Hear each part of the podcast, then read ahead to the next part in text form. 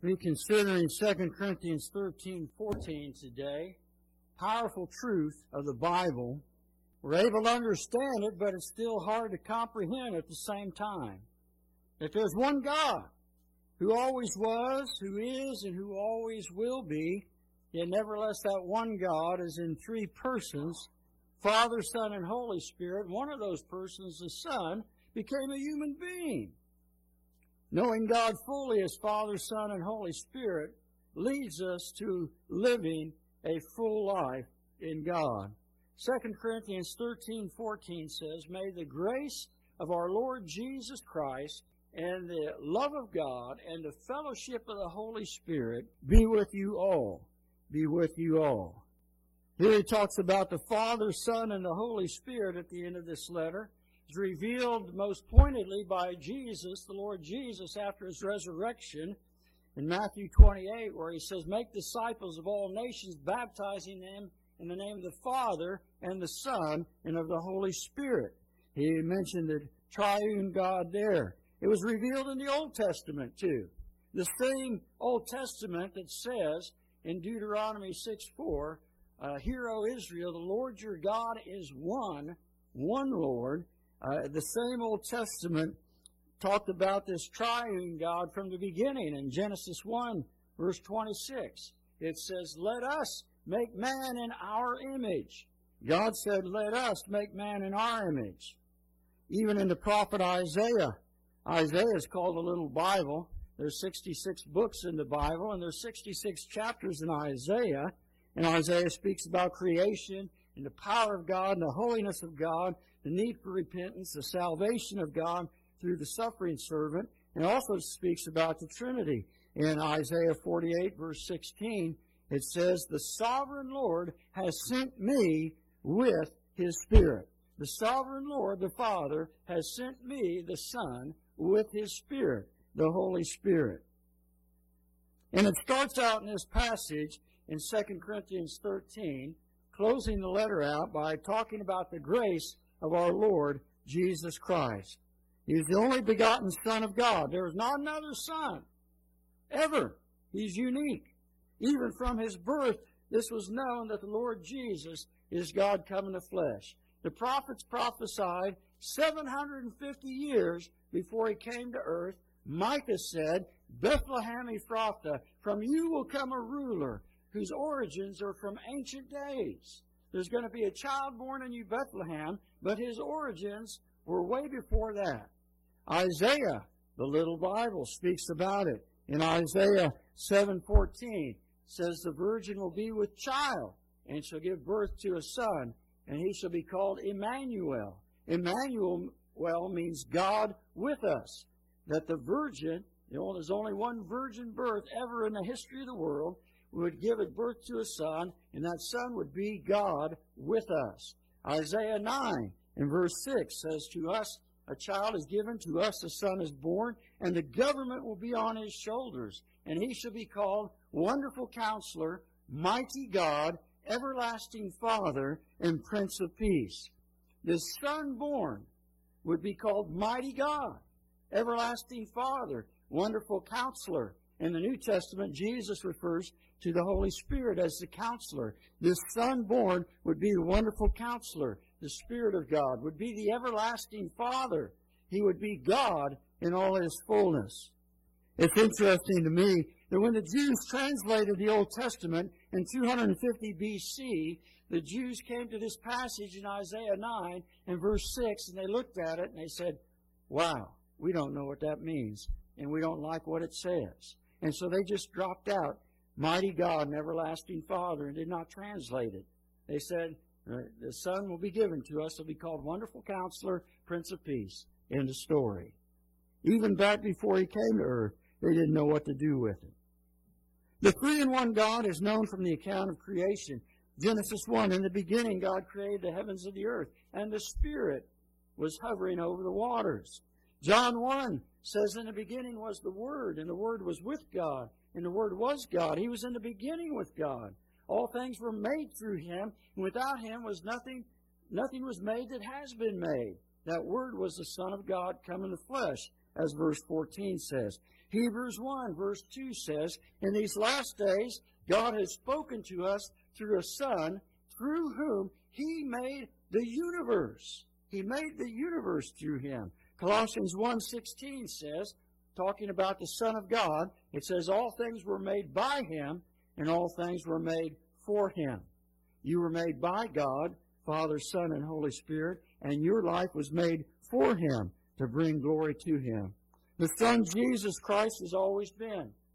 On the night He's betrayed, John 17, verse 24, in Jesus' prayer to His Father, He says, Father, I want those you have given me to be with me where I am, talking about heaven, to be with me where I am, that they might see my glory, the glory you have given to me, because you loved me before the creation of the world.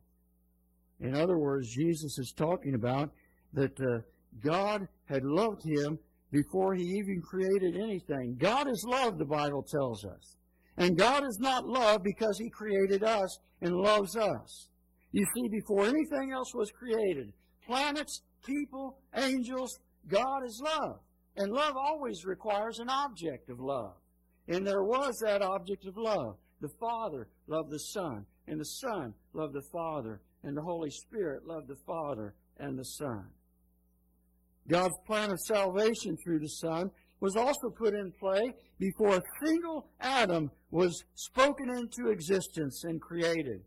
Revelation 13, verse 8 says, Behold the Lamb of God slain from the foundation of the world.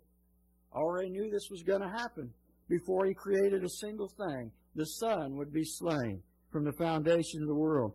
2 Timothy 1, verse 9 says, God has saved us and called us to a holy calling, not because of anything we have done, but because of His own purpose and grace, the grace of our Lord Jesus Christ.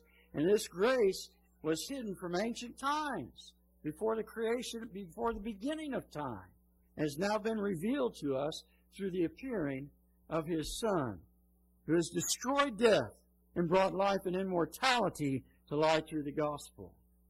Jesus Christ was fully God. Isaiah said, He's Emmanuel, God with us. He's mighty God.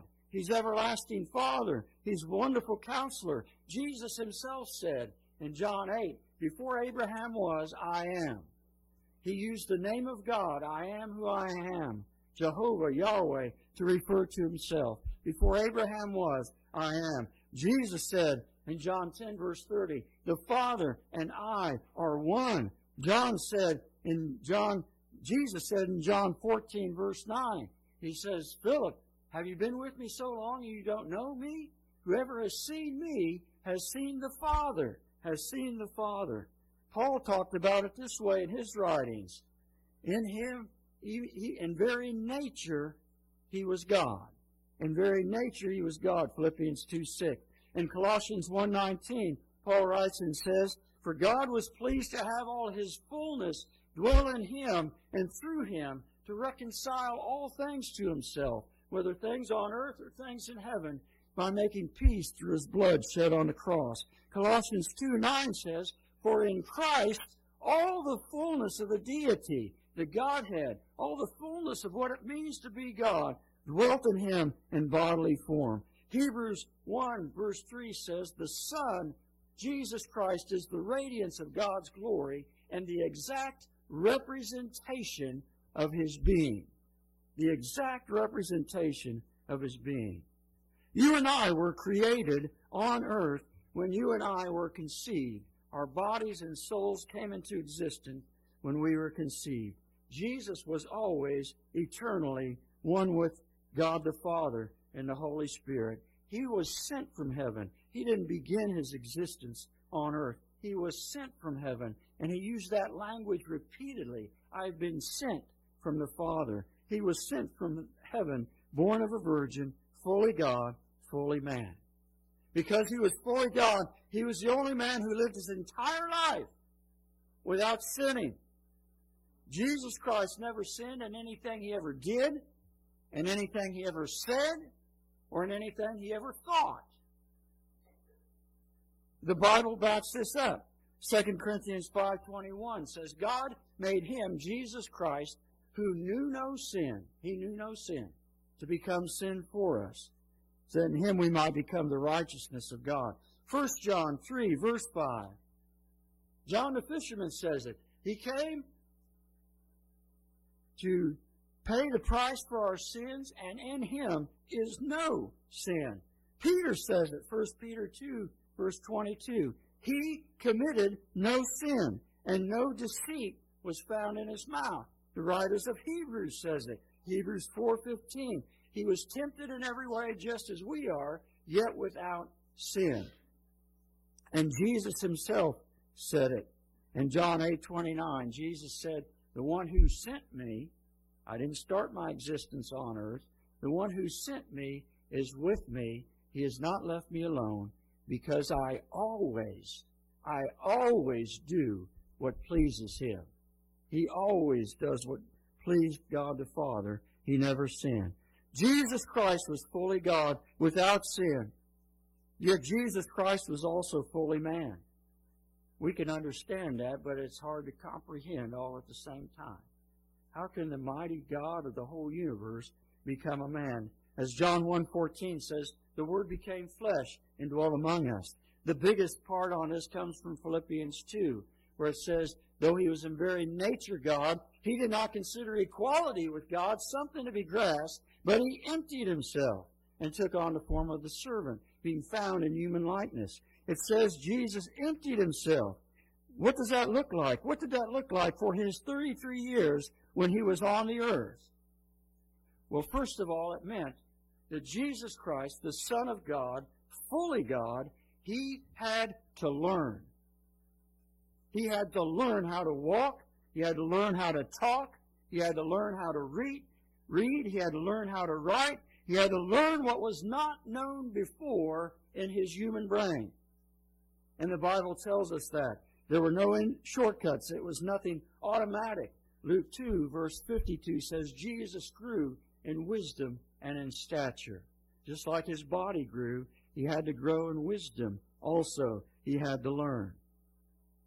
We know from the Bible that Almighty God in heaven is never hungry, never thirsty, never tired, but the man Jesus Christ was hungry, was thirsty, and he was tired, and he was not play acting. It was real. It was real hunger, real thirst, real fatigue. We know that God Almighty in heaven never sleeps. The Bible tells us that. The man Jesus slept.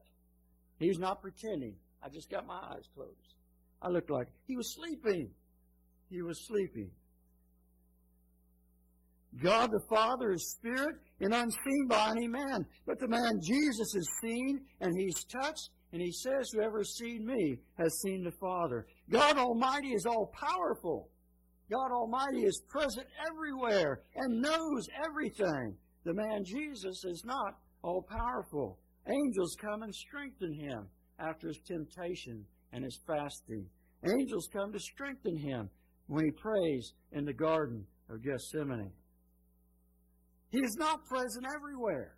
He's in one spot at one time. He does not know everything as a man on earth. He doesn't know the day or the hour of his second coming. He doesn't know who touched the hem of his garment at first. And he's not play acting. Is he lying? Is he being cute? No, he's not play acting. He's not lying. He really does not know. The God who is God in heaven is never tempted by evil, but when Jesus came to earth in the flesh, he is tempted. He is tempted by the devil, tempted in every way as we are, yet was without sin. Jesus Christ is fully God, but he's also fully man. Whether we can grasp this or explain it in logical, rational terms or not, nevertheless, that is what the Bible teaches. So in 2 Corinthians 13, 14, may the grace of our Lord Jesus Christ, the love of God, and the fellowship of the Holy Spirit be with you. This blessing tells us about the Trinity, but it tells us more. It tells us about grace. Grace is God's free gift. We owed a debt we could not pay, and Jesus paid a debt he did not owe. We have free forgiveness and compassion from God, mercy and kindness shown to us. And because grace and forgiveness and compassion is shown to us, the result is, is that God desires us, with His Holy Spirit working in us, to be gracious to others, to be kind and tenderhearted, forgiving and compassionate, to show grace to other people, to be patient in understanding with the child as they grow and develop and mature to be patient and understanding with unbelievers who are blinded by the devil, lost without Christ. To be patient and understanding with a new Christian as they experience this new life in Christ. To be patient and understanding with old Christians who should know better, who should know better, but still stumble. Peter came to Jesus and said, Teacher, Master, Lord, should I forgive my brother seven times when he sins against me? Jesus said, No. Seven times seventy. Seven times seventy. Those who mistreat you, those who slander you, forgive them. When Jesus taught the Lord's Prayer in the Sermon on the Mount, he finished it off by saying, If you forgive the trespasses of those who sin against you, your heavenly Father will forgive you your trespasses. But if you do not forgive those who trespass against you, neither will your Father in heaven forgive you your trespasses. It's easy. It's an easy thing to be thankful for God's grace. Thank you, God, for this grace, this free gift, this free forgiveness, this compassion you've shown to me. But we find it hard to deal with others in the same way. To show grace, we need to remember we've been shown grace from God. And in fact, we need more grace from God to show grace to others. May the grace of our Lord Jesus Christ be with you. Be with you. And it says, in the love of God be with you. The love of God the Father be with you. It's a twisted thing. It's a twisted thing to think that God the Father is Mr. Wrath and God the Son, Jesus Christ, is bursting with love. God is one. God is one. All of God will pour out wrath on sin and unbelievers one day. All, judge, all judgment has been entrusted to the Son. We shall all stand before the judgment seat of who? Of Jesus Christ one day. And all of God shows love to us. God is love. 1 John 4 16. John 3:16 For God so loved the world that he sent his only begotten son that whoever believes in him should not perish but have everlasting life.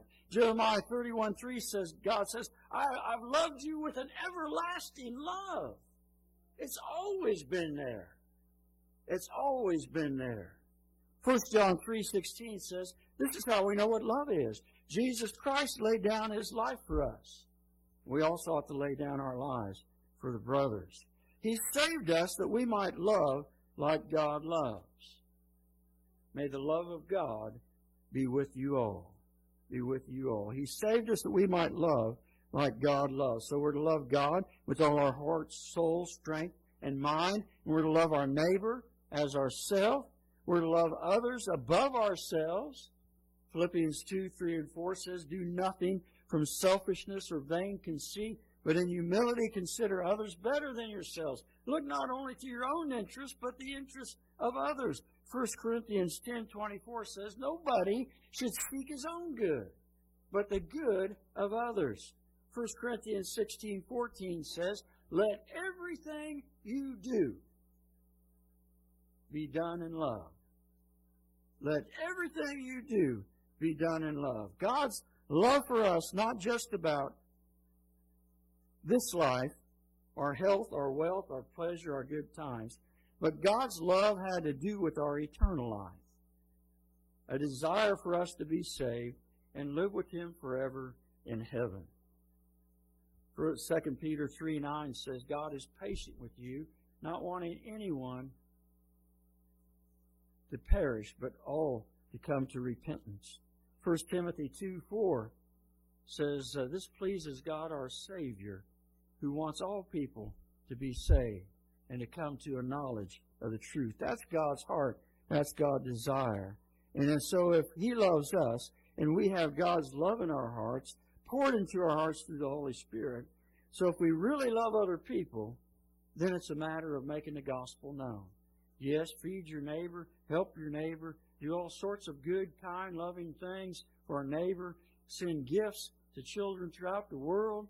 But our biggest gift we have to offer them is the gospel. And that's what the local workers will be doing, sharing the gospel with them, to have a concern for people's eternal salvation. If you would turn to 2 Corinthians 5, verse 11 says, Since we know what it is to fear the Lord, we try to persuade people. Since we know what it is to fear the Lord, we try to persuade others, men, people. Then down in verse 14, and it says, For Christ's love compels us, compels us, because we are convinced that one has died for all, and therefore all have died, and he died for all, that those who live should no longer live for themselves, but for him who died for them and was raised again. So from now on, we, we regard no one from a worldly point of view. Though we once regarded Christ in this way, we do so no longer. Therefore, if anyone is in Christ, he is a new creation. The old is gone, the new has come. All this is from God, who reconciled us to himself through Christ and gave us the ministry of reconciliation. That God was reconciling the world to himself in Christ, not counting men's sins against them. And he has committed to us the message of reconciliation. We are therefore Christ's ambassadors as though God were making his appeal through us. We implore you on Christ's behalf, be reconciled to God. No matter what you think you're doing to love other people, you have not loved them until you implore them to be reconciled to God, to receive the free gift of salvation? Do you pray for others? Paul talked about praying. Romans 10, verse 1. My heart's desire and prayer to God for my people is that they might be saved. you have a desire in your heart that others get saved. Romans 9, verse 3. Paul says, I wish for the sake of my people Israel that I myself could be accursed and cut off. Paul's saying, I desire for others to know Christ so much, I'd be willing to go to hell in their place. But he can't because he's not the sinless one. Only one was without sin. Only one went to the cross. But his desire was there so greatly that he expressed it that way. If it were possible, I'd trade my own salvation in if others could be saved. Do you have boldness? Ephesians 6, verse 19 says, Pray also for me that whenever I open my mouth, the words may be given me, that I may fearlessly make known the gospel of the Lord Jesus. Are you fulfilled with a sincere love for other people's souls? It's so easy to take one step and say, I'm okay, I'm forgiven, I'm going to heaven, job finished. No. With the love of God in your heart, it's a matter of saying, I want others to experience that. And so 1 Peter 3.15 says, always be prepared to make a defense, to give an account of the hope that you have within you to those who ask you. Do it with gentleness. Do it with reverence. Fire up the love of God in your heart and life. May the love of God be with you all. And then it closes by saying, May the fellowship of the Holy Spirit be with you all. The word fellowship in Greek is koinonia. It means sharing. It means communion. It means fellowship. And while we easily remember God is love, we need to easily remember that God is a God of fellowship. There was this eternal fellowship between the Father and the Son and the Holy Spirit, one for the other, in one God. And He saved us not just to go our own way, but He saved us so that we might have fellowship with God. To have fellowship with God. You have that personal relationship where you daily walk with God, try to please God, that you talk with God in prayer, that you get spoken to from God by reading the Scripture, the Bible, that you daily live your life um, in praise and thanksgiving, loving others, enjoying the very fact that God has given you life and saved you from your sins. I like the, the old Reformed Catechism where it says, What's the purpose of man? And the answer is to glorify God and to enjoy Him forever.